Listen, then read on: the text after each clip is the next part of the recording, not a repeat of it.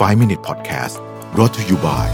ซี อาร์ จี Delivery สั่งเมนูอร่อยได้ง่ายๆกับสิบห้าร้านดังจาก ซี อาร์ จี โทรหนึ่งสามหนึ่งสองครบจบในออเดอร์เดียว ซี อาร์ จี We serve the best food for you สวัสดีครับไฟว์ มินิท Podcast นะครับคุณอยู่กับประวิทย์ ฐานอุตสาหะนะฮะวันนี้ผมเอาบทความหนึ่งมาจาก Harvard Business Review นะครับผมเป็นคนเขียนเนี่ยเป็น ซี อี โอ ของ Strategic Factor นะฮะเป็นบริษัทที่ปรึกษานะครับก็เขาพูดถึงว่ามันมีคอนเซ็ปต์ทางคณิตศาสตร์ที่เราสามารถนำมาช่วยวางเรื่องของ value proposition หรือคุณค่าในการนำเสนอของให้กับลูกค้านะฮะเคสที่เขายกนี่เป็นเคสของร้านอาหารแต่จริงๆผมว่ามันใช้ได้กับทุกเรื่องนะครับคือเราก็พูดถึงร้านอาหารว่าเนี่ยเราจะเห็นร้านอาหารเยอะมากเลยที่ดูแบบเราไม่รู้เหมือนกันว่าทำไมถึงคนถึงเยอะเราอาจจะเคยไปทานแล้วรู้สึกว่ามันไม่อร่อยนะฮะแต่คนเยอะมากเลยแล้วคนแน่นตลอดเลยขณะที่ก็มีร้านอาหารในกลับกันที่รู้สึกว่าเออร้านอาหารนี้ก็ดีแต่ไม่มีคนแล้วก็มีร้านอาหารที่กลางๆที่ที่เรียกว่าอยู่ได้แบบปริ่มๆนะฮะทำไมมันถึงมีบางคนที่ดูแล้วเหมือนจะถูกใจลูกค้าเป็นพิเศษอาจจะไม่ถูกใจเรานะแต่ถูกใจลูกค้านะครับเขาก็เลยบอกว่ามันสามารถอธิบายด้วยคอนเซ็ปต์นะฮะที่เรียกว่า combinatorics นะ combinatorics คือสมมุติว่าผมมีนึกถึงเลโก้นะฮะเลโก้เนี่ยถ้าเรามีหัวสามแบบตัวสี่แบบนะฮะ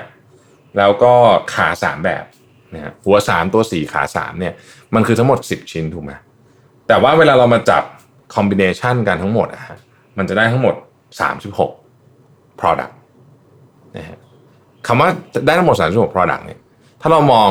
product กลุ่มหนึ่งเป็นลูกค้าที่เราอยากจะเซิร์ฟเป็น product ที่เราอยากจะเซิร์ฟลูกค้ากลุ่มหนึ่งเราจะเห็นว่าบางทีเนี่ยลูกค้ามีไอหัวตัวลำตัวและขาเนี่ยมันเหมือนกับ criteria ที่ลูกค้าต้องการนะครับยกตัวอย่างเช่นคุณร้านอาหารเนี่ยคุณจะคุณต้องการอะไรบ้างนะครับอันดับที่หนึ่งนะฮะลูกค้าจะบอกว่าเลือกประเภทอาหารก่อนอยากกินอาหารประเภทไหนนะครับสองนะฮะมีเมนูเยอะไหมมันมีบางร้านที่มีเมนูเยอะมากเป็นร้อยๆเมนูกับบางร้านที่คุณเลือกอะไรไม่ได้เลยคือคุณไปถึงคุณต้องกินแบบนี้เท่านั้นก็มีนะฮะคุณภาพของอาหารนะครับบรรยากาศร้านนะฮะเอาเป็นแบบออริจินอลเลยหรือว่าเป็นแบบโมเดิร์นนะฮะเป็นแบบยังไงนะฮะพนักงานที่มาดูแลเรานะครับเป็นแบบแนวสุภาพเรียบร้อยแบบใส่ถุงมือมานะฮะหรือว่าจะเป็นแนวแบบบางคนก็จะเฮฮาเราชอบแบบไหนนะฮะที่ตั้งนะฮะที่ตั้งโลเคชั่นเป็นยังไงบางที่โลเคชั่นติดรถไฟฟ้าแต่ไม่มีที่จอดรถคนที่ขับรถก็อาจจะไม่ชอบบางที่อาจจะไกลหน่อยแต่ว่ามีที่จอดรถนะครับและอีกเรื่องนึงก็คือเรื่องของความปลอดภัยซึ่งตอนนี้เป็นสิ่งที่สำคัญมากๆนะฮะประเด็นคืออย่างนี้ครับไอ้ข้อต่างๆนี้ซึ่งจริงๆมีอีกนะฮะมันรวมกันแล้วเนี่ยมันเป็นกระบวนการในการตัดสินใจของลูกค้าคุณว่าเขาจะมาที่ร้านคุณหรือเปล่านะฮะเหมือนกับตัวต่อเลโก้ที่ผมอธิบายเมื่อกี้นะฮะยกตัวอย่างนะครับลูกค้าเนี่ยอาจจะชอบเมนูอาหารเยอะๆนะครับคุณภาพอาหารดีนะครับแต่สถานที่ไม่สนใจเลยก็มีนะฮะอาจจะมีลูกค้าอีกกลุ่มนึงเน้นไปที่คุณภาพอาหารดีที่สุดนะฮะสถานที่ก็ต้องดีด้วยนะครับแล้วก็ชอบคอนเสิร์ตที่พูดน้อยๆก็เป็นลูกค้ากลุ่มหนึ่งถ้าหากว่าเราเอาทั้งหมดเนี้ยมานะครับเราเอาอย่างนี้แล้วกันนะแต่ละหัวข้อคุณภาพอาหารสถานที่ตั้งเนี่ยมีสามอันก็คือแย่กลางดีนะฮะหรือว่าเอาแบบธรรมดาดีดีมากก็ได้อะไรก็ได้นะฮะสามอย่างนะครับแล้วก็มีเจ็ดหัวข้อใช่ไหมมีเจ็ดหัวข้อนะครับเอาแค่นี้เนี่ยนะครับรวมกันเนี่ยนะฮะคุณจะได้ทั้งหมดเนี่ยนะ สองพันหนึ่งร้อยแปดสิบเจ็ด position นะครับแล้วสมมุติว่าคุณบอกว่าคุณมี food type อีกสมมุติใส่ food type เข้าไปอีกเนี่ยนะฮะอีกสักสิบอย่างเนี่ยมันจะเป็น สองหมื่นหนึ่งพันแปดร้อยเจ็ดสิบ มันเยอะมากใช่ไหมเพราะฉะนั้นเราจะเห็นว่าสิ่งที่สำคัญที่สุดเลยเนี่ยคือคุณเจอลูกค้าของคุณหรือเปล่าเพราะถ้าเกิดคุณเจอลูกค้าของคุณในคืออันนี้อาจจะเป็นตัวตัวเลขที่เวอร์เกินไปแต่ว่าถ้าสมมติว่าคุณเจอลูกค้าของคุณแล้วคุณไปศึกษาลูกค้าของคุณดีคุณจะพบว่าจริงๆแล้วเนี่ยการออกแบบทุกอย่างที่เกี่ยวกับร้านอาหารเนี่ยนะครับดูเผินๆสองร้านจะคล้ายกันแต่มันมีดีเทลในไส้ในนั้นเยอะมากที่ไม่เหมือนกันตั้งแต่สื่อที่เลือกใช้ในการนำเสนอ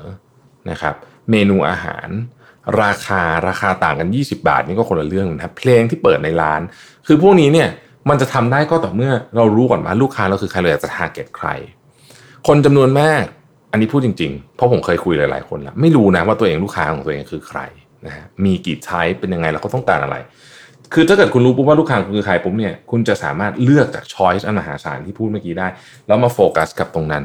พอเลยนะครับเลือกเลยว่าจะทำอะไรแล้วโฟกัสไปแค่นั้นชัดเจนมากๆว่าคุณต้องการจะขายใคร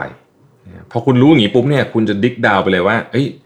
เราต้องเช่นเราจะไปสัมภาษณ์คนกลุ่มนี้อยากเขาอยากได้อะไรนะครับมาดีไซน์มาออกแบบประสบการณ์ของเขาให้มันได้นะอย่าลืมนะครับร้านอาหารหน้าตาเหมือนกันสองร้านเนี่ยจริงๆเราไส้ในแตกต่างกันเยอะมากเพราะมันมีแฟกเตอร์ที่ต้องให้คิดแบบนี้นี่คือคอนเซ็ปต์ของทางคณิตศาสตร์ว่าจริงๆแล้วเนี่ยตัวเลือกหรือตัวเลือกในการออกแบบกลยุทธ์ของคุณเนี่ยมันเยอะจริงๆนะครับเพราะฉะนั้นถ้าเกิดจะทำให้มันเวิร์กนะคุณก็ต้องเข้าใจก่อนว่าคุณอยากจะทาร์เก็ตใครนะฮะในตัวเลือกทั้งหมดที่คุณมีนะครับขอบคุณที่ติดตามไฟว์ minutes นะครับสวัสดีครับไฟว์ minute podcast